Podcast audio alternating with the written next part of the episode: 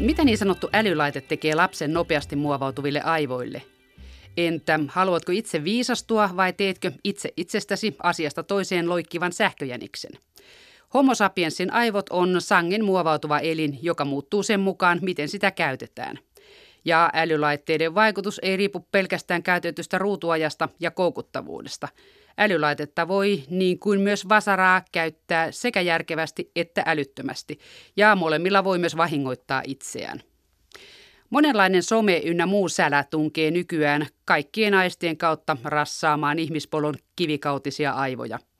Asiasta tai sovelluksesta toiseen sinkoilu pirstoo päreiksi ihmisen keskittymiskyvyn. Hankittuja keskittymisongelmia on todettu niin lapsilla kuin aikuisillakin, mutta voiko niille tehdä jotain vai onko peli menetetty lopullisesti? Mitä älylaitteiden vaikutuksista aivoihin ja niiden kehitykseen tiedetään? Ruutuajasta, sometuksesta ja niiden vaikutuksesta lasten ja myös aikuisten päänuppeihin kertoo aivotutkija, psykologian tohtori Mona Moisala Helsingin yliopistosta. Tiedeykkösen aivoista ja älylaitteesta toimittaa Leena Mattila. Ihmisen aivot muovautuvat vuosien varrella muun muassa sen mukaan, miten niitä käyttää. Myös tapaturmat ja sairaudet voivat vaikuttaa aivoihin. Psykologian tohtori Mona Moisala, aivotutkija Helsingin yliopistosta. Sä olit itse kävelevä esimerkki siitä aivojen muovautuvuudesta. Selvisit alle 20 saamastasi aivoinfarktista. Mitä kaikkea sitä kompensoit jollain tavalla, että haettiin uusia hermoyhteyksiä? Mm, mä tosiaan sain tämän infarktin 18-vuotiaana ja, ja silloin mulla oli aika paljon enemmän oireita kuin mitä on tänä päivänä. Että oli tasapainon kanssa vaikeuksia ja se vaikutti käsien motoriikkaan ja, ja näkökykyyn ja keskittymiseen ja muistiin aika moneen asiaan. Mutta tota, niin kun yleensäkin tämmöisissä infarktitapauksissa niin paljon, tosi paljon kuntoutumista ja paranemista tapahtuu sen ensimmäisen vuoden aikana ja mäkin kävin neuropsykologilla kuntoutuksessa joitakin kertoja ja tänä päivänä mulla on ehkä se selkein oire, mikä siitä on jäänyt elinikäiseksi, on tämmöinen näkökenttäpuutos, joka on aika laaja. Mutta muuten mun oireet on hyvin, hyvin vähäisiä, että on, on tota selvinnyt kyllä ja kuntoutunut hyvin. Eli tuo aika vahva näyttö 18-vuotiaan aivoinfarktista toipumisessa, että sitten muutaman vuoden päästä väittelee tohtoriksi. Nyt olet aivoja tutkinut, tutkinut muun muassa ruutuajan vaikutusta lasten ja nuorten aivoihin tai aivoissa – miten se ruutuaika vaikuttaa siellä aivoissa, aivoihin? Joo, se ruutuaikakäsite on ehkä vähän ongelmallinen, koska tietenkin nuori tai lapsi voi tehdä ruudun ääressä tosi kehittäviä asioita. Hän voi opiskella ja vaikka pelata matikkapeliä. Tai sitten hän voi tehdä jotain vähemmän aivoja kehittävää, katsoa kissavideoita tunnin putkeen tai muuta vastaavaa. Et siellä on sekä kehittäviä elementtejä että ehkä vähemmän aivoja kehittäviä. Ja me ollaan tutkittu tietyn tyyppistä niin kuin älylaitteiden käyttöä. Yksi asia, mitä me ollaan tutkittu, on tämmöinen monisuorittaminen, multitasking, mitä nuoret tutkitusti tekee enemmän kuin aikaisemmat sukupolvet. Eli he häslää näiden laitteiden parissa, kuuntelee samalla musiikkia, kun chattailee kavereiden kanssa ja saattaa olla monta asiaa niin kuin samaan aikaan tulilla jatkuvasti.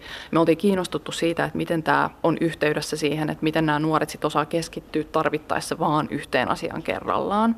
Ja me havaittiin, että siellä on tämmöinen yhteys, että nuoret, jotka moni suorittaa paljon laitteillaan, niin he on keskittymiskyvyttömämpiä sit meidän laboratoriotutkimuksissa.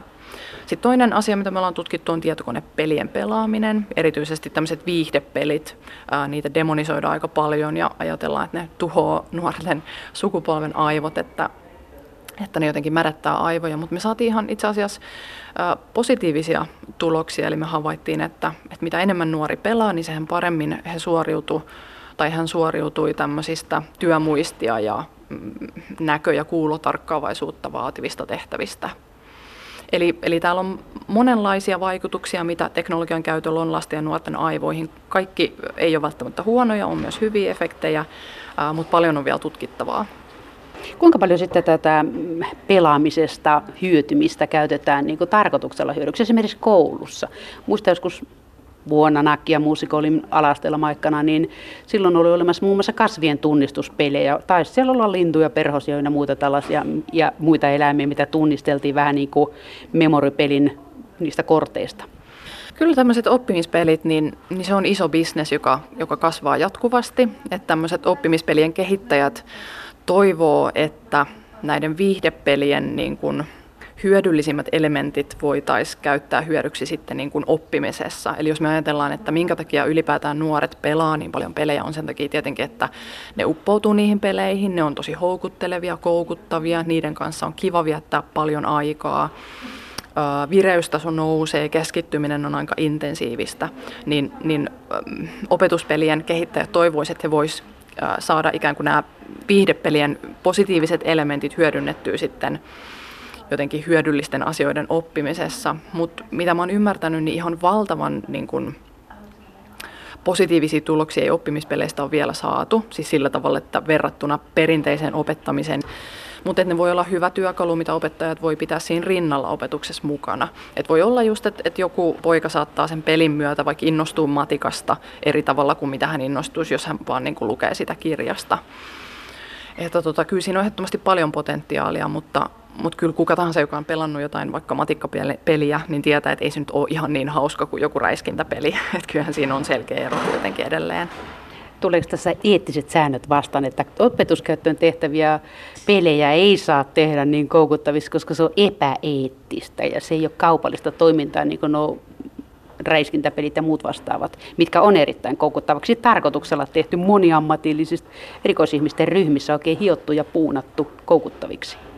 Kyllä se on just näin, että nämä viihdepelithän on, ne on niin kuin addiktioteollisuuden tuotoksia, että siellä on tosiaan psykologia ja käyttäytymistieteilijöitä, jotka hioo niistä mahdollisimman niin kuin herkullisia aivoille, että aivot koukuttuu mahdollisimman tehokkaasti niihin peleihin. Että se on ihan hyvä kysymys, että jos me luotaisiin tämmöinen oppimispeli, joka on yhtä koukuttava, niin kuinka eettistä se olisi, että hyvä kysymys.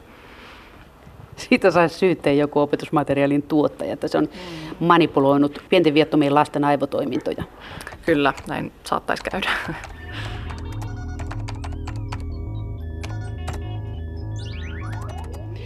Kun lapset ja nuoret oppii nopeasti, niin kuinka nopeasti pysy, pysyvästi ne sitten koukuttuu mihin hyvänsä peliin, vaikka rahapeliin? Tai sitten näihin räiskintäpeleihin tai muihin nettijuttuihin? Joo, hyvä kysymys varmaan se voi tapahtua hyvin nopeastikin. Mä en ole sinänsä niin kuin riippuvuusasiantuntija, että, että mä en uskalla ihan suoraan sanoa tuohon nyt jotain vuoren varmaa kommenttia, mutta et, et, kyllähän nyt jos peli on äärimmäisen houkutteleva ja koukuttava, niin kyllä se koukuttuminen varmasti tapahtuu hyvin nopeasti. Että tässä ei ehkä voida soveltaa sitä periaatetta, että, että koska lapsen ja nuoren aivot oppii nopeasti, niin ne myös koukuttuu nopeasti. Että mä en ole ihan varma, että onko siinä näin selkeää yhteyttä kuitenkaan. Minkälainen ikähaarukka näistä teidän tutkittavissa on, että kuinka pienestä kuinka isoihin ja onko niissä ikäryhmissä sitten toisinsa nähden jotain eroja havaittavissa? Psykologian tohtori Mona Moisala. No meidän koeryhmä oli suurin piirtein 14-24-vuotiaita, muistaakseni siitä useampi vuosi, kun tämä tutkimus tehtiin. Ja me ei havaittu mitään selkeää ikävaikutusta tässä efektissä, mikä me havaittiin, eli siis sitä, että pelaaminen oli yhteydessä parempaan työmuistisuoriutumiseen, vaan että se oli pikemminkin niin kuin yksilötasolla me havaittiin näitä yhteyksiä. Että iällä ei sinänsä ollut, ollut tässä vaikutusta. Entä oletteko aikuisia tutkinut? Miten se aikuisten päät toimii tämmöisissä tilanteissa? No suurin osa aikaisemmasta tutkimuksesta, mitä muut ryhmät on tehnyt, niin on ollut nimenomaan aikuisilla. Ja sen takia me haluttiinkin tutkia just nuoria ja teinejä, jotka pelaa paljon ja, ja tota, enemmän kuin, kuin vanhemmat. Eli tämä on yhtiä ensimmäisiä tutkimuksia, missä on ihan siis teini-ikäisiä tutkittu. Et valtaosa aikaisemmista tutkimuksista on aikuisilla. Ja näissä aikaisemmissa tutkimuksissa on myös havaittu samankaltaisia efektejä, että se pelaaminen on ollut positiivisesti yhteydessä tiettyihin tarkkaavaisuustoimintoihin, reaktionopeuteen, tämmöisiin tekijöihin. Eikö sitten haittaa lapsia ja nuoren kehitystä, jos se pelaa jotain väkivaltaräiskintäpelejä? Eikö niistä tuppaa olemaan se väkivalta siellä lisähoukuttimena, koska ihmisiähän kiinnostaa seksiä, väkivalta ja raha? Joo, ihan tuollainen positiivinen ihmiskuva sulla. tota, kyllä, siis tämä on myös sellainen asia, mistä ollaan pitkään kiistelty tutkijoiden parissa, että onko yhteyttä sillä, että jos lapsi katsoo paljon väkivalta tai pelaa paljon väkivaltapelejä tai katsoo vaikka väkivaltaisia elokuvia, niin onko hän sitten itse väkivaltaisempi tai aggressiivisempi. Ja tätä on tutkittu vuosikymmeniä ja lopulta sitten ollaan päädytty ehkä tämmöiseen konsensukseen, että, että siellä vaikuttaisi olevan yhteys että vaikuttaa siltä, että jos lapsi tai nuori pelaa paljon väkivaltapelejä, niin hän saattaa ajatella tai käyttäytyä vähän aggressiivisemmin, eli tämä on heikko yhteys. Eli mun mielestä tässä tärkein viesti on se, että jos meillä on yksilö, nuori, joka käyttäytyy vaikka koulussa, alkaa käyttäytyä jotenkin aggressiivisesti tai aggressiivisesti vanhempiaan kohtaan, niin se ehkä se ensimmäinen asia, mitä pitäisi lähteä selvittämään, ei ole se, että pelaako hän väkivaltapelejä, vaan ehkä se, että onko hänellä vaikea elämäntilanne, onko kotona kaikki hyvin, mitä koulussa tapahtuu, onko kiusaamista tai muuta. Että se pelaaminen voi olla yksi yksittäinen elementti siinä koko niin kuin kuviossa, mutta se ei ole se, tutkimusten mukaan missään nimessä niin kuin dominoivin efekti. Mutta toki kun mietitään väkivaltapelejä, niin on aina tärkeää pitää mielessä, että siellä on ne ikärajat ihan syystä. Ja siellä on ollut asiantuntijaryhmä miettimässä, että voiko, onko nyt järkevää vaikka, että 10-vuotias näkee niin kuin silvottuja ruumiita. Että ehdottomasti kannattaa katsoa, että mikä se ikäraja on siinä pelissä, jos esimerkiksi omalle lapselleen ostaa pelejä ja, ja pyrkii noudattamaan niitä. No sitten tuossa oli toinen, tai teidän ryhmällä oli toinen tämmöinen isompi rypäle asioita, niin tämä multitaskaaminen, moniosaaminen eli sekatekeminen, niin mitä se siitä sanoisit? Kuinka se vaikuttaa lapsen ja nuoren kehittyviin aikoihin? Psykologian tohtori Mona Moisala. No se on kyllä semmoinen asia, mistä mä oon ehkä itse vähän jotenkin, tai mikä mua pohdituttaa tosi paljon, on, on, on just tämä, että mä sanoisin, että ei pelkästään lapsilla ja nuorilla, vaan kaiken ikäisillä on nykyään taipumuksena multitaskata ja tehdä monta asiaa samaan aikaan ja moni suorittaa. Ja tämä on osittain mä väittäisin, niin johtuu siitä, että meillä on älylaitteet koko ajan käytettävissä. Että kun meillä on älylaite, meillä on niin helppo tehdä monta asiaa samaan aikaan. Meitä jopa kannustetaan siihen, sovellukset kannustaa meitä tekemään samanaikaisesti monta, montaa asiaa. Ja mä pelkään ehkä, että tämä johtaa siihen, että meidän aivot tottuu siihen, että meillä on jatkuvasti monta ärsykettä samanaikaisesti. Ja sitten syntyy se efekti, että, että sitten kun meillä ei olekaan näitä tätä montaa niin kuin viihdekeskusta päällä samanaikaisesti, niin aivot, aivojen kyky keskittyä herpaantuu, me tylsistytään helpommin, meistä tulee levottomampia, meidän on vaikeampi olla tilanteissa, missä pitäisi keskittyä vain yhteen asiaan kerrallaan. Ja meidän on vaikea ihan vaan olla ilman mitään viihdettä. Niin tämä on ehkä se mun huoli, koska tämä, tämä, tietenkin tämä teema koskettaa kaikenikäisiä, mutta erityisesti lapsia ja nuoria, koska heidän aivonsa on erityisen muovautuvaisia, eli erityisen alttiita ympäristövaikutukselle ja, ja sille, miten niitä aivoja käytetään. Eli jos se lapsi ja nuori ei ikinä tai päivän aikana hänelle ei tule yhtään sellaista hetkeä päivässä, jolloin olisi potentiaalisesti tylsää ja, ja tota, kaikki laitteet olisi kiinni ja hänen täytyisi vain keskittyä johonkin vähän tylsään tekemiseen, vaikka lukemiseen. Niin jos tämmöisiä hetkiä ei ole ollenkaan päivän aikana, niin aivot ei saa sitä harjoitusta, mitä ne tarvii, jotta se keskittymiskyky pääsisi kehittymään toivotulla tavalla. Ja sitten se voi näkyä myöhemmällä aikuisilla sitten vaikeuksina keskittyä ja tuntuu, että keskittyminen herpaantuu esimerkiksi töissä helpommin ja näin edespäin. No miten sanot siihen, että tähän kuulostaa niin kuin addiktiolta, että sitten kun on ilman sitä tököttiä, oli se nyt sitten tässä tapauksessa niin kuin henkistä, eli sitä säpinää tai sitten jotain ainetta, niin sitten niin kuin hermo meinaa mennä, niin kuinka paljon tässä on yhteistä? Addiktio, mikä addiktio? Joo, toki mä väittäisin, että me ollaan varmasti suurin osa addiktoituneita meidän älylaitteisiin.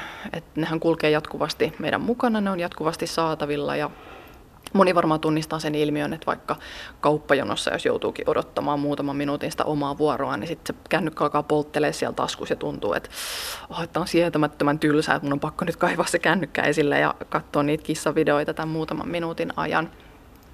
Eli tota, kyllä mä väittäisin, että me ollaan, me ollaan addiktoituneita näihin laitteisiin ja, ja, ja sen takia tota, mä puhunkin sen puolesta, että ehkä tultaisiin enemmän tietoiseksi myös siitä, että tämä ei ole meidän aivoille välttämättä ihan hirveän hyvä asia, että me ollaan jatkuvasti älylaitteilla ja jatkuvasti monisuoritetaan. Onko tämä niinku tavallaan itse aiheutettu ADHD, että ei pysty keskittymään ja koko ajan pitää säpistä ja sata asiaa pitää tehdä rinnakkain ja mikä niistä ei sitten loppujen lopuksi edisty ja aikaa kuluu jokaisen yksittäisen tehtävän tekemiseen enemmän ja virheitä tulee enemmän kuin tekisi yhden kerralla alusta loppuun. Mm, just näin. Ja tosiaan me puhutaan tämmöisestä niin kuin hankitusta keskittymisen vaikeudesta, että se ei ole mikään virallinen diagnoosi niin kuin ADHD on. Ja ADHD on vahvasti synnynnäistä eikä niin kuin ympäristön aiheuttamaa tai itse hankittua. Et pikemminkin äh, kun puhutaan tämmöistä älylaitteisiin liittyvästä keskittymiskyvyttömyydestä tai älylaiteaikakauteen liittyvästä, niin siinä on just tämä elementti, että me ollaan niinku itse omalla toiminnallamme aiheutettu itsellemme tämä tila. Että meidän aivot on niin tottunut siihen, että meillä on jatkuvasti tekemistä ja ajateltavaa ja katsottavaa, että sitten ne ei pystykään keskittymään sit, kun me ollaan ollaan sellaisessa tilanteessa, että pitäisi vaikka keskittyä lukea kirjaa tai kirjoittamaan työmaili tai monet jopa sanoivat, että elokuvan katsominenkin on nykyään niin kuin liian vaikeaa. Että siihenkin on liian vaikea keskittyä. Tuntuu, että pitää samalla vähän räplätä kännykkää, kun katsoo sitä elokuvaa. Meneekö tässä samassa paketissa, kun menee keskittymiskyky, niin häviääkö sinne sitten ihmiseltä se oma henkilökohtainen mielikuvitus ja aloitekyky, että sitten ei niin saa aikaiseksi mitään, jos ei jostain tule joku virike? Joo, kyllä nämä asiat todennäköisesti liittyy toisiinsa. Et, et usein luovuus yhdistetään just siihen, että aivot saa olla vähän niin kuin tyhjäkäynnillä, että se jopa vaatii sitä. Et ei ole sitä tilannetta, että ulkopuolelta tulee hirveästi ärsykkeitä ja kuvia ja tietoa ja, ja muuta, mitä aivojen täytyy prosessoida, vaan että sieltä sisältäpäin pääsee kumpuumaan asioita. Et senkin takia olisi niin tärkeää, että olisi niitä häiriöttömiä hetkiä päivän aikana, että ei ole mitään ärsykettä, mikä virtaa aistien kautta aivoihin, vaan meillä on aikaa ihan vain olla ja ajatella ja olla luovia. Mikä on psykologian tohtorin käsitys siitä, kun yhteen aikaan aina selitettiin, että lapsille pitää järjestää virikkeitä.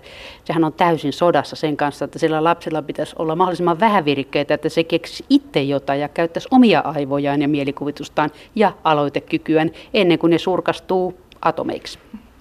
Joo, siis mä sanoisin ehkä, että molempia on hyvä olla. Että totta kai aivot kukoistaa, kun ne saa virikkeitä. Mutta ehkä sitten vastapainoksi, niin kohtuudella ja just se, että vastapainona sitten siellä arjessa olisi myös niitä hiljaisempia hetkiä ja tylsi, tylsempiä hetkiä. Onko tässä samassa sopassa mukana se, kun nykyään jo lukioikäisillä alkaa olla mielenterveysongelmia ja ne ahistuu ja masentuu ja alta kolmekymppisillä, niin se oli ihan keulilla – sairaspoissaolon syynä ykkösenä, niin nimenomaan mielenterveyssyistä. Niin sehän on tässä ainakin samaan aikaan, mutta korrelaatiohan ei sinänsä ole syy-seuraussuhde, mutta olisikohan se tässä sittenkin syy-seuraussuhde? Kun nehän tuijottaa ne lukioikäiset ja alta kolmekymppiset jatkuvasti jotain ruutua, jos ei muuta niin kännykkää tosi vaikea sanoa, ei, ei varmuudella osata sanoa. Et me tiedetään kyllä tosiaan, kun me katsotaan tämmöisiä yhteyksiä, eli korrelaatioita, niin me nähdään, että, että jos se laitteiden käyttö on tosi suurta, ää, niin kuin että lapsi tai nuori viettää ison osan päivästä ruudun äärellä, niin se on yhteydessä masennus- ja ahdistusoireisiin. Mutta kuten sä sanoit, tämä on vain yhteys. Me ei voida vetää siitä johtopäätöksiä, että mitä pidempään lapsi tai nuori on ruudun äärellä, niin sen masentuneempi ja ahdistuneempi hän on. Mutta todennäköisesti siellä on on jonkinnäköinen ihan suorakin vaikutus, ihan jo senkin takia, että jos se laitteella vietetty aika vie tosi ison osan päivästä, niin se on aina pois joltain muulta. Se on todennäköisesti pois liikunnalta, ulkoilulta, kavereiden kanssa kasvokkain vuorovaikuttamiselta ja unelta. Ja nämä on kaikki ihan äärettömän tärkeitä asioita, mitä tulee aivojen toimintaan, kehitykseen ja mielenterveyteen. Eli sinähän menee vessanpytystä alas kaikki ne pitkän iän ja mielenterveyden ja fyysisen terveyden ja tarvittavat uni, liikunta, sosiaalisuus ja tämmöinen toisten ihmisten kanssa oleminen ja sitten vielä kuorolaulukin varmaan jää veke. Eli tässä niin rakennetaan lyhyttä ja sairasta elinkaarta näille ihmisille, jotka vaan tuijottaa isompaa tai pienempää ruutua, kun kaikki nämä hyötypuolet karsitaan pois, kun ei riitä aikaa. Mm. Mutta toisaalta, jos nyt yrittää ottaa tämmöisen optimistisemman kannan, niin tokihan älylaitteita voi käyttää myös näiden asioiden edistämiseen. Että on liikuntaan kannustavia pelejä, on applikaatioita, mitä voi käyttää unen laadun parantamiseen ja nukahtamiseen ja tietenkin iso osa sosiaalisesta vuorovaikutuksesta tapahtuu kännyköiden välillä. Et me, mun mielestä ehkä se, se tavallaan ydinajatus on se, että meidän pitäisi käyttää näitä meidän älylaitteita viisaammin, niin että ne tukee meidän hyvinvointia, eikä niin, että me niin kuin addiktoituneena, sormikipeänä, niin kuin ahdistuneena selaillaan sitä Instagram-virtaa esimerkiksi. Ettei vaan jää jotain näkemättä. Just näin. No sanoit, että hän nukahtamista helpottava, mutta sehän nimenomaan se sininen valo, mitä ruutu tarjoaa tuutin täydeltä, niin sehän nimenomaan estää melatoniinin tuotannon ja estää nukahtamisen ja niin terveen unirytmin muodostumisen, kun se valvottaa ihmisiä. Niin miten se nyt sitten auttaa nukahtamaan? Tämä yhteys on tosiaan havaittu, että jos iltasin just ennen nukahtamista käyttää laitteita, niin se on yhteydessä myöhäisempään nukahtamiseen ja huonompaan unenlaatuun. Ihan selkeää syy-seuraussuhdetta ei ole vielä pystytty näyttää sille, että olisi viety ihmiset laboratorioon ja, ja niin kuin, sinistä valoa. niin, laitettu, tujautettu sitä sinistä valoa sinne silmiin ja sitten mitattu unen laatua jollain mittarilla esimerkiksi.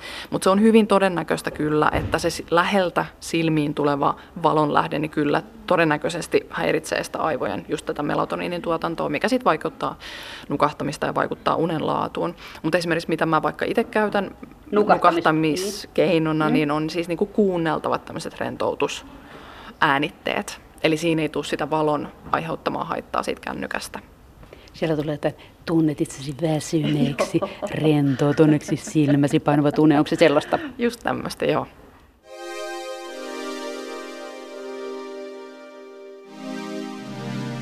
Sanot, että ihmisten pitäisi, lasten varsinkin pitäisi osata olla vaan, niin mitä siinä sitten tehdään, jos ei se osaa olla vaan, että koko ajan pitää laittaa säpinää viisi juttua kerrallaan menossa päällekkäin? No yksi asia, minkä puolesta mä puhun paljon, on tietoisuustaidot, mindfulness. Se on varmaan monelle jo vähän semmoinen ärsyttävyyteen toistettu termi. Mutta tota, tutkimukset on näyttänyt, että tämmöiset tietoisuustaitoharjoitukset, niin voi auttaa just esimerkiksi lieventämään ahdistusoireita ja just opettaa aivoja olemaan tilassa, missä ei ole ulkopuolisia ärsykkeitä, eli on vain ne omat ajatukset. Että on semmoinen taito ehkä, mitä meidän ei ole aikaisemmin täytynyt tietoisesti opetella, ja sen takia erityisesti ehkä vanhemmat sukupolvet ajattelee, että tämä on niin kuin aivan absurdi ajatus, että meidän täytyy niin kuin istua paikoilla ja opetella vaan olemaan. Mutta tosiasia on, että meidän koko päivä on sitä, että me, me paahdetaan asiasta toiseen ja, ja meidän aivot aivot tota noin, niin on semmoisen pommituksen alasena, että meidän täytyy ihan tietoisesti ottaa niitä hetkiä päivästä, että nyt mä harjoittelen, että miltä tuntuu ihan vaan nyt olla tässä. Voisinko mä vaikka tarkkailla hetken aikaa mun hengitystä, sitä mitä mun kehossa tapahtuu. Ja se, mikä mun mielestä on, on rohkaisevaa ja mielenkiintoista, on myös se, että, että kun on tutkittu lapsia, niin on havaittu, että, että myös lapset oppii tekemään tietoisuustaitoharjoituksia ja se on yhteydessä esimerkiksi suomalaisen tutkimuksen mukaan niin parempaan uneen, keskittymiskykyyn ja koulumenestykseen. Eli mun mielestä jo ihan pienille lapsille voisi alkaa opettaa tämmöisiä taitoja. Minkä ikäisestä alkaen tämä homma toimii, se mindfulness-opettelu?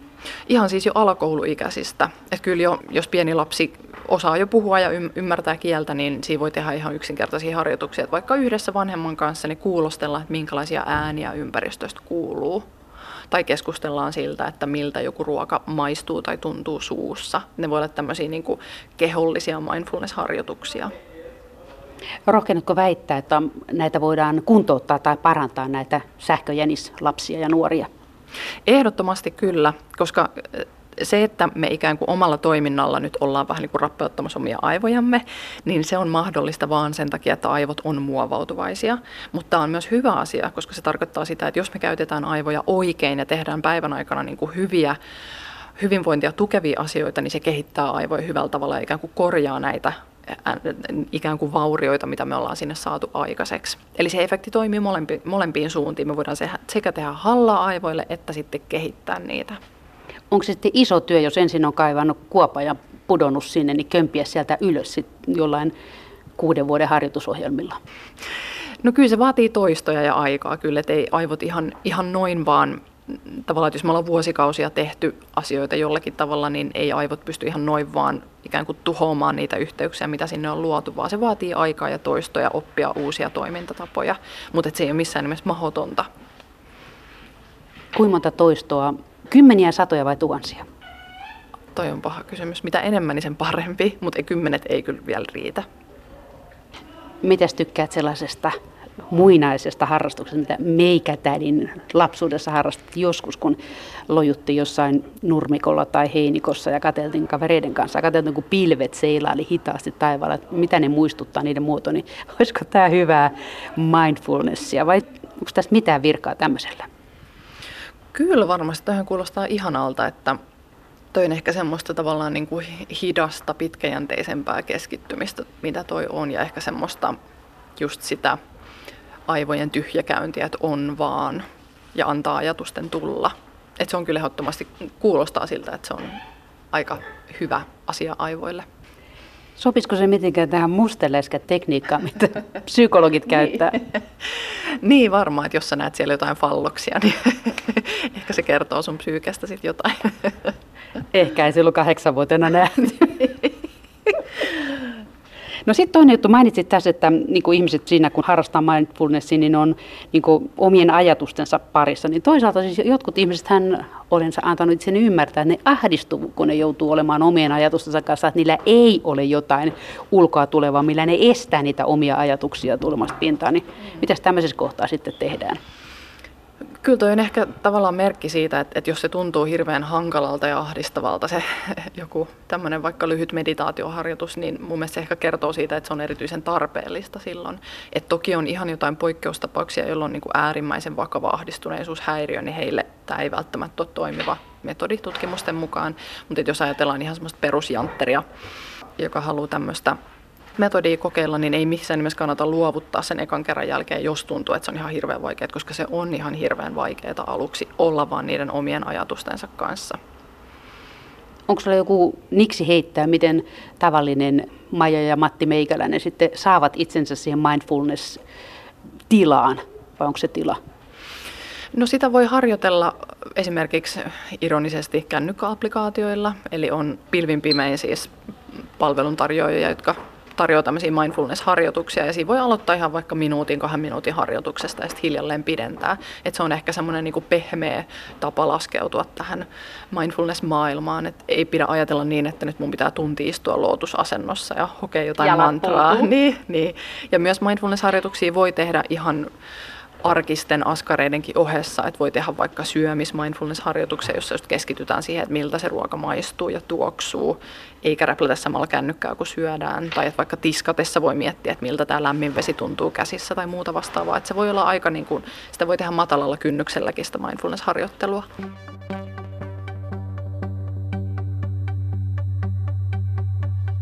Miten tämä tämmöinen repaleinen ja sälä elämä netissä ja kännyköissä ja tableteissa, niiden parissa koko ajan vilkkuu, välkkyy, vaihtuu aiheet, niin tekee aivoille sitten, että tuleeko aivoihin näkyviä muutoksia, niin kuin esimerkiksi masentuneisuudessa.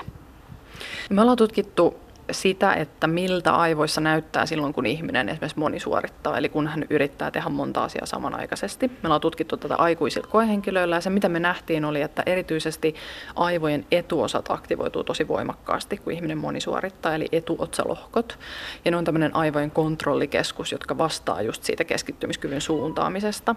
Ja myös nähtiin, että ihmiset suoriutuivat huonommin tehtävistä, kun he monisuoritti, kuin silloin, jos se sai keskittyä rauhassa yhteen asiaan kerrallaan. Eli me tiedetään, että tämmöinen asiasta toiseen pomppiminen kuormittaa aivojen etuosia, väsyttää niitä. Se myös stressaa ihmisiä, saa työn jäljen huononemaan, eli se on kaikin tavoin niin kuin haitallista aivoille. Vaikka meillä on ehkä semmoinen illuusio itsellämme, että me ollaan hirveän tehokkaita, kun me tehdään monta asiaa samaan aikaan ja monta rautaa on tulessa, mutta tutkimusten mukaan näin ei kyllä ole.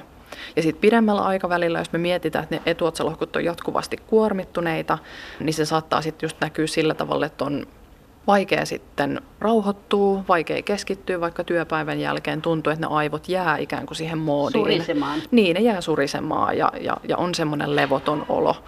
Ja, ja sitten se pitkäjänteinen keskittymiskyky saattaa hiljalleen niin kuin hapertua, kun sitä ei ollenkaan käytetä päivän aikana. Kuitenkin monet työnantajat on sitä mieltä, että tosi topakka työntekijä, sehän tekee seitsemän hommaa rinnakkain ja vaihtuvissa työpisteissä joka aamu hakee uuden työpisteen. Mitä tähän sanoo psykologian tohtori Mona Moisela? No ei se ehkä ainakaan niin kuin psykologiseen tai aivotutkimukseen tutkimuksen tuottamaan ymmärtämykseen perustu. Et mä en tiedä oikein mihin se perustuu. Luuloon. niin, ja toivoon ehkä, toiveeseen. Mutta tosiaan vaikuttaisi siltä, että ihmiset ensinnäkin on tehokkaampia työssään, suoriutuu paremmin ja voi henkisesti paremmin, jos he saa rauhassa keskittyä tekemään yhden asian kerrallaan ja jos he saa olla niin kuin rauhallisessa ympäristössä silloin, kun he tekevät keskittymistä vaativaa työtä. Ja virheetkin vähenee. Just näin. No miten sitten tämmöisissä oloissa sitä aivojen kuormi, ylikuormittumista työelämässä voi välttää, kun se on sellaista häslinkiä? No jos huomaa itsessään sen, että aivot hyppii asiasta toiseen, keskittyminen ei pysy yhdessä asiassa ja työn tekeminen jatkuvasti keskeytyy, niin silloin kannattaa ehkä vähän hetkeksi pysähtyä ja miettiä, että, että mikä mutta nyt tässä tilanteessa jatkuvasti keskeyttää. Että onko se kollega, joka tulee nykäsemään hihasta ja kysymään, että voiko mä ihan nopeasti kysyä yhden asian. Jos on se kollega, niin voisiko työpaikalla sopia jostain käytännöistä vaikka, että, että tietty aika aamupäivästä on omistettu keskittymiselle ja silloin ketään ei saa tulla häiritsemään eikä nykäisee hihasta esimerkiksi. Tai että on kuulokkeet korvilla merkiksi työkavereille, että nyt ei saa tulla häiritsemään. Sitten tilanne voi myös olla se, että että itse asiassa se ympäristö on ihan rauhallinen, kukaan ei keskeyttä, puhelin ei pirise, mutta sitten itse keskeyttää itsensä.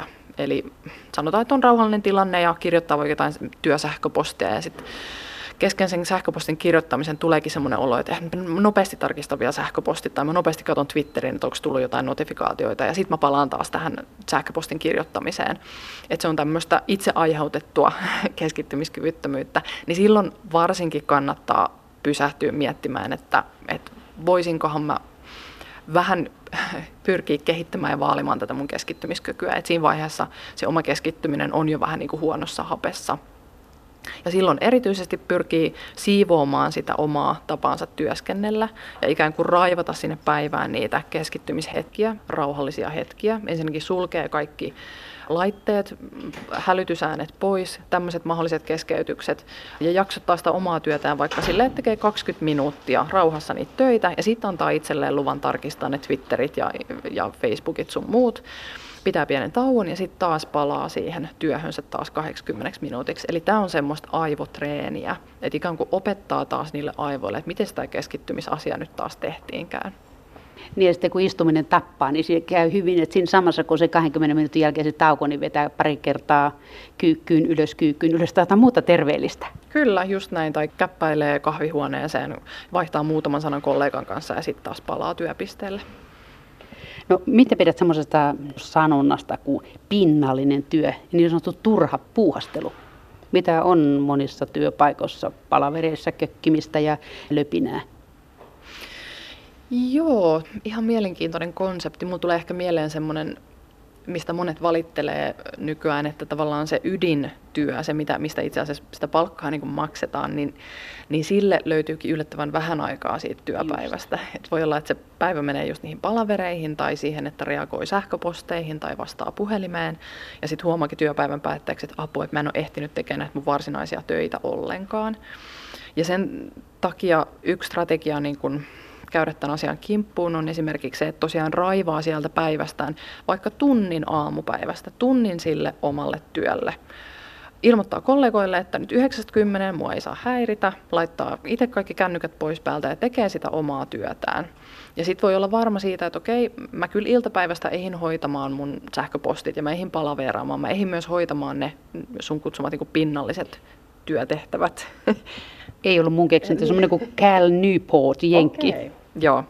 Mutta tämän tyyppiset työtehtävät säästää sitten vaikka sinne iltapäivään. Sitten kun alkaa olla jo muutenkin paukut vähän vähissä ja pikkasen on väsyttää lounaan jälkeen ja muuta. Että tekee ne tärkeimmät työt silloin, kun on tehokkaimmillaan aamupäivästä. Miltä kuulostaa semmoinen isoäidin aikainen juttu, että tota, tekee itselleen tehtävälista ja sieltä sitten yliviivaa sitä mukaan päivän mittaan, kun saa niitä hommia tehtyä? Se on kyllä ihan toimiva metodi sen takia, että että kaikki tämmöiset tekemättömät asiat, mitkä pyörii mielessä jatkuvasti, niin ne kuormittaa työmuisteja ja vaikeuttaa keskittymistä. Eli jos yrittää tehdä jotain vaativaa hommaa, kirjoittaa jotain pidempää raporttia vaikka, ja sitten mieleen jatkuvasti juolahtaa, että ai niin, että mun pitää vielä lähettää se yksi sähköposti ja illalla pitää ostaa nakkeja kaupasta ja, ja näin edespäin, niin ne saa sen keskittymisen herpaantumaan ja sen takia on tosi hyvä idea ulkoistaa kaikki tämmöinen sälä sieltä aivoista paperille. Sitten ne on siellä ja niitä ei tarvitse enää miettiä. Ja ne on hyvä organisoida se tärkeysjärjestykseen ja lähteä sitten yksi kerrallaan viivaamaan niitä, niitä tehtäviä asioita sit siitä pois. Ja myös yksi hyvä idea on ehkä myös laittaa ihan suoraan kalenteriin niitä tehtäviä asioita, että jo ennalta päättää joku tietty aika päivästä, jolloin se on mahdollista hoitaa se asia. Eli sanotaan, että jos se on se sähköpostin kirjoittaminen, niin voi laittaa itselleen vaikka iltapäiväksi muistutuksen, että nyt iltapäivästä mä sitten tarkistan tämän sähköpostin. Että ihan jo ikään kuin myös aikatauluttaa ne tehtävät asiat. Silloin niitä ei tarvitse miettiä sen enempää. Onko ihmisen aivot sellaiset, että niitä voi muutenkin huijata kuin silmillä? Et optiset harhat on vanha vitsi, mutta et ihminen voi itseään sillä huijata, että se helpottaa työmuistin rasitusta sillä, että se kirjoittaa ne jutut paperille. Se työmuisti sitten huilailee siellähän tyynänä ja että se niin menee siihen retkuun. Joo, toki voi siis käydä myös niin, että ne silti pyörii päässä ne asiat, vaikka ne on ulkoistanut sinne paperille. Että sekin on ehkä semmoinen asia, mitä voi opetella, että et kun ne asiat on siellä paperilla, niin miten niin kuin todellakin päästään niistä irti. Sitten sit opettelee siihen, että kun ne on siellä paperilla, niin kyllä mä ne vielä muista. Mun ei tarvi hokea niitä siellä mielessäni, niitä asioita niin, että siinä ei ole yksi tämmöinen sälä lisää, joka tulee siinä aina väliin, kun tekemässä yhtä juttua, niin sinne tuli mennä, ai niin, ne nagit pitää muistaa illallosta. Niin, just näin, että luottaa siihen, että kyllä mä oon kirjoittanut sen asian ylös. Ja, ja myös miettii sen ehkä niin, että, että okei, tämä asia nyt pulpahti mun päähän, että tämä on ilmeisesti niin tärkeä, että kyllä tämä pulpahtaa mun päähän vielä myöhemmin, silloin kun mulla on joku lepohetki.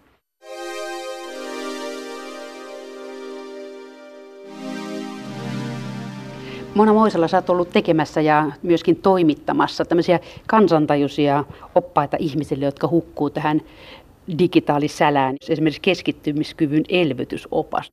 Just tämä keskittymiskyvyn elvytysopas me kirjoitettiin yhdessä professori Minna Huotilaisen kanssa. Ja Minnahan on ihan huikea tieteen kansantajuista ja, ja tämä meidän yhdessä tekemä kirja niin on ihan kuka tahansa voi sen lukea. Ja siinä on hyvin jotenkin arkisten esimerkkien kautta lähestytty tätä asiaa. Ja siellä puhutaan kyllä aivoista ja on jotain aivokuviakin, mutta ne on mun mielestä ainakin niin kuin hyvin ymmärrettävästi siellä selitetty ja myös mielenkiintoisesti. Mutta sitten sä oot muissakin tämmöisissä kirjaprojekteissa mukana. Joo, sitten on toinen tämmöinen Lapset, nuoret ja älylaitteet taiten tasapainoon. Tämmöinen kirja, joka me toimitettiin yhdessä Silja Kosolan ja Päivi Ruokoniemen kanssa. Ja se on tavallaan artikkelikokoelma, eli siinä on Suomen johtavat asiantuntijat on ollut mukana kirjoittamassa kappaleita Eli siinä käsitellään tosi laajasti tätä aihetta, että miten älylaiteaikakausi vaikuttaa lapsiin ja nuoriin ja heidän kehitykseensä. Eli siellä on, puhutaan aivojen kehityksestä, puhutaan empatian kehittymisestä, puhutaan peliaddiktiosta, liikunnasta, siitä, miten älylaitteet vaikuttaa nuorten uneen. Et siellä on ihan, me yritettiin saada siihen mahdollisimman kattavasti tietoa tästä aiheesta, koska Mä esimerkiksi käyn itse paljon puhumassa esimerkiksi vanhempainilloissa tästä älylaiteaiheesta. Ja siellä tuli selkeästi se viesti, että kaivataan jotain semmoista opasta. Ja me haluttiin tuottaa semmoinen tieteeseen pohjaava, mahdollisimman uskottava teos, joka on kuitenkin myöskin hyvin kansantajuinen ja hyvin helposti ymmärrettävä. Eli se on suunnattu vanhemmille ja myöskin ammattilaisille opettajille ja muille, tota, joita tämä aihe kiinnostaa. Eli tietoa on saatavissa siis painosanalla tietoa, ei luuloa. Luuloa ja mutuhöttöä, sitähän on kaikki tuutit turvoksissa ihan mistä asiasta hyvänsä, mutta myöskin varmaan tästä. Niin sitten löytyy myöskin tällaista tutkittua tietoa, ainakin kaksi kirjaa. Ehdottomasti kyllä. Ja erityisesti tässä Lapset, nuoret ja älylaitteet kirjassa, niin monessa kohtaa on ollut pakko todeta myös se, että asia ei ole vielä tutkittu tarpeeksi. Että me ei ihan varmuudella osata sanoa, että mikä asia suoraan aiheuttaa mitäkin asiaa. sekin on tärkeää, tärkeä todeta, kun niin kuin referoidaan tutkimusta, eikä vaan mutuilla ja fiilistellä. Et paljon on vielä tutkittavaa. Se on tietenkin minun mielestä ainakin erittäin positiivista, että myöntää sen, että jotain asiaa on tutkittu, kun sellaiset, jotka ovat keksineet kaikkeen, kaiken kattavat ratkaisut kaikkiin asioihin, niin kyllä ne yleensä tuppaa olemaan väärässä. Mutta sitten tässä tuli mainittu tuo empatian kehittyminen, niin miten se näihin digikuvioihin liittyy? Empatia kehittyy. Eikö se kehitys sitä mukaan, kun se kehittyy? Tässä mun kollegat on ehkä he on vielä erikoistuneempia tähän, tähän aiheeseen, Silja Martikainen ja Katri Saarikivi, jotka on ollut kirjoittamassa tästä empatia-aiheesta just tähän Lapset, nuoret ja älylaitteet kirjaan, mutta että, että se mitä mä heidän kirjoitustensa pohjalta uskallan sanoa on, että tämä empatia on ehkä just semmoinen aihe, jota kaikista eniten vielä täytyisi nyt tutkia. Eli et tästähän kuulee tosi paljon väitteitä mediassa, että vanhemmat ja opettajat ja muutkin asiantuntijat saattaa heittää, että no, et, et nykynuorethan on täysin empatiakyvyttömiä ja tyyliin, että älylaitteet ja some on tehnyt heistä, heistä psykopaatteja, että he eivät kykene olemaan kasvokkain vuorovaikutuksessa toisen ihmisen kanssa. Mutta se, mikä tutkimus meille kertoo, on, että, että se asia ei ole ollenkaan näin suoraviivainen, vaan että siellä on itse asiassa aika ristiriitaisiakin tuloksia. Että on esimerkiksi yksi tutkimus, jossa havaittiin, että, että kun nuoret vietti aikaa ilman älylaitteita tämmöisen leirillä, jossa älylaitteet oli kielletty, niin tämän leirin päätteeksi he toimi empaattisemmin tai suoriutui jotenkin paremmin tämmöisistä empatiaa vaativista tilanteista. Mutta sitten taas on näytetty, että, että esimerkiksi nuori, joka on hyvin aktiivinen sosiaalisessa mediassa, niin hän on myös tosielämässä kasvotusten niin hyvin sosiaalinen ja saattaa olla jopa empaattisempi kuin ihminen tai nuori, joka ei käytä ollenkaan sosiaalista mediaa. Että tässä on paljon ristiriitaisuutta näissä tuloksissa, että tämäkin on sellainen asia, että tätä täytyy vielä möyhiä enemmän ja selvittää enemmän. Tietysti sosiaalisessa mediassa ja älylaitteiden kautta tapahtuvassa vuorovaikutuksessa on se, että siitä puuttuu hyvin paljon sitä mitä meillä on sitten kasvokkaisessa vuorovaikutuksessa. Että niin paljon informaatiota jää uupumaan, kaikki kasvon eleet ja ilmeet ja sen toisen tunnetila esimerkiksi, kun käydään keskustelua internetissä, niin tämä kaikki johtaa siihen, että et tietenkään se niin kuin sosiaalinen vuorovaikutus ja kanssakäyminen, mitä netissä käydään, niin se ei ole yhtä vivahteikasta ja monipuolista kuin se, mitä kasvokkain tapahtuu. Ja sen takia aivotutkijat on ehdottomasti sitä mieltä, että kasvokkaisen vuorovaikutuksen merkitys on ihan äärimmäisen tärkeää sosiaalisten taitojen ja aivojen kehityksen kannalta, että tarvitaan sitä ihan fyysisesti samassa tilassa tapahtuvaa vuorovaikutusta toisten kanssa. Ja sitten on myös tietysti tämä, että toisaalta se on hyvä asia, että netin kautta esimerkiksi nuori löytää samankaltaisia nuoria. Jos on vaikka pienellä paikkakunnalla asuva teini, jolla on joku erikoinen harrastus tai mielenkiinnon kohde, niin netistä hän voi löytää siihen vertaistukea, mikä on äärettömän hieno asia. Mutta sitten toisaalta voi tapahtua tämmöistä niinku kuplautumista ja klikkiytymistä, että että sieltä netistä löytyy ne samanmieliset ihmiset. Hyvässä ja pahassa. Niin, just näin, että sitten saattaa ne omat mielipiteet tavallaan radikalisoitua helpommin sen seurauksena. Tosiaan, kun mainitsit tuonne, että se kasvokkain tapahtuva kommunikointi on tärkeää, niin kyllähän se jo kertoo sen, että ilmeet ja eleet on hirveän tärkeitä, koska semmoista, millä ei ole mitään yhteistä kieltä, niin pystyy kommunikoimaan ilman, että niillä on sanoja, kun ne pystyy sen tekemään ilmeillä ja eleillä pelkillä sanoilla, niin se, se sävy jää puuttumaan. Sitä paitsi kissa ja koirakin ymmärtää, kun niille ärähtää, tai hevonen, vaikka ei ne kyllä suomea ymmärrä eikä englantiakaan sen kummemmin. Kyllä ehdottomasti ja vuorovaikutuksessa on niin paljon semmoisia pieniä nyansseja, kun ollaan kasvokkain ja lähekkäin, että aivothan jatkuvasti tulkitsee hyvinkin pieniä vihjeitä, mitä kasvon ilmeistä tulee, jotain mikroilmeitä tai tiettyjä tapoja painottaa omaa puhetta esimerkiksi. Ja nämä kaikki jää tietysti uupumaan silloin, kun viestitellään vain netin välityksellä. Aivoistahan suuri osa on niin kuin varattu toisten ihmisten ilmeiden tulkitsemiseen ja toinen iso potti menee käden liikkeiden hallinnoimiseen niin kuin ylärää ja hienomotoriikkaa. Ja sitten näitä käytetään niin kuin nykymaailmassa aika lailla ehkä liian vähän. Hmm. Joo, ehdottomasti, että niiden rooli on ehkä kaventunut meidän arjessa, mikä ei ole välttämättä ihan hirveän hyvä asia niin kuin aivojen kehityksen kannalta. Ja Minna Huotelainen muistaakseni luetteli kolme tämmöistä hyvää, että tota, mitkä on niin tämmöisen aivojen hyvinvoinnin kannalta tärkeää, että siellä on se sosiaalinen seura, sitten on musiikkia, eli vaikka itse kun laulan, se on se kaiken paras, ja sitten käsillä tekemistä. Niitä ompeluseura olisi taivaallinen paikka aivoille, kun siellä kudot, jos siellä kudotaan, virkataan tai muuta käsityötä tehdään, sitten lauletaan ja ollaan sosiaalisia seurueessa. Mitä olet tähän mieltä? Joo, jos Minna on näin sanonut, niin varmasti Ei kun oma on. mielipide. Toi olisi kyllä ihanaa tämmöinen... Äh, Ompeluseurat kunnia. Niin, ja vielä lauletaan samassa, toi on ihan mahtavaa. Joo, siitä uusi konsepti tulille. Univelkahan on semmoinen, mitä kännyköillä ja tableteilla näprääjät usein itselleen hankkivat, niin onko se tullut vastaan näissä teidän tutkimuksissa Mona Moisala?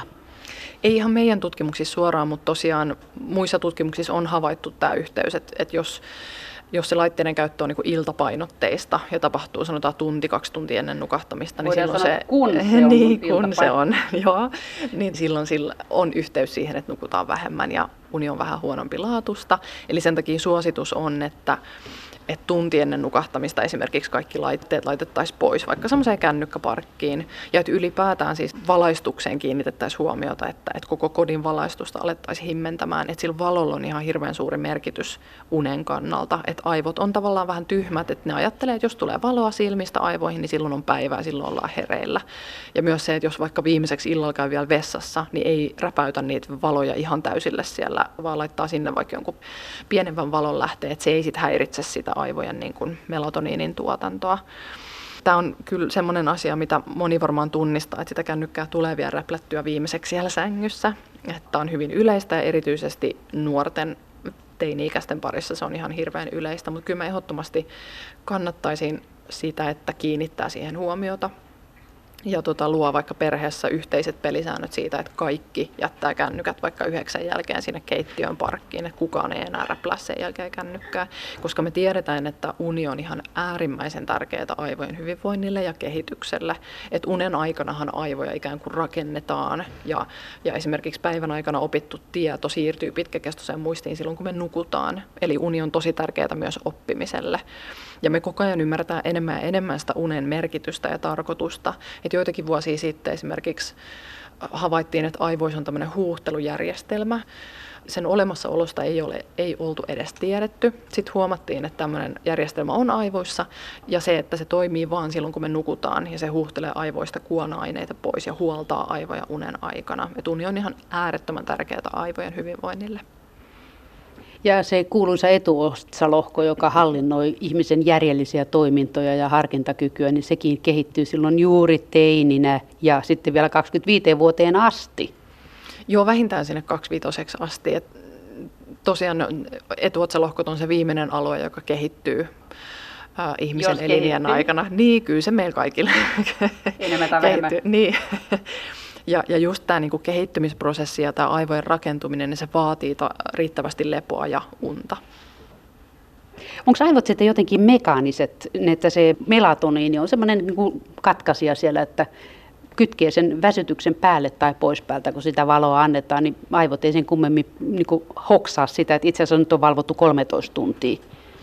No se on yksi elementti tavallaan siinä aivojen vireystilan laskussa ja siinä nukahtamisen käynnistymisessä, että, että kyllä se valo vaikuttaa, koska me tiedetään, että se valo vaikuttaa suoraan siihen melatoniinin tuotantoon, niin se valoaltistus myös silloin suoraan vaikuttaa sit siihen, että kuinka helposti me nukahdetaan. Että ne aivot ei sinne järkeile, ne vaan reagoi siihen valoon. Ne vaan ikään kuin tyhmästi reagoi siihen valoon, joo. Miten on muuten, että pelaatko itse urakalla nettipelejä ja muita tämmöisiä harrastat kovasti ruudun tuijottelua? No mäkin olen jotenkin niin vanha, että en, en mä ole noihin peleihin tutustunut. Mä yritin kerran pelata, kun silloin kun mä aloitin tutkia näitä pelaajia, niin mä ajattelin, että kyllähän mun täytyy itsekin perehtyä siihen, että minkälaista tämä pelaaminen oli, mutta se oli ihan, ihan tuota tuskastuttavan vaikeaa tai mun pelikumppani turhautui niin pahasti siihen mun pelisuoriutumiseen, että meidän oli pakko lopettaa. Mutta kyllä mä oon ihan tämmöinen perinteinen ruutuaddikti sitten muilla tavoin ja on niin kuin ihan addiktoitunut omaan älylaitteeseeni kyllä valitettavasti. No kun sulla on pieni lapsi, niin miten sä aiot suhtautua sen tulevaan ruutuelämään ja kännykän käyttöön?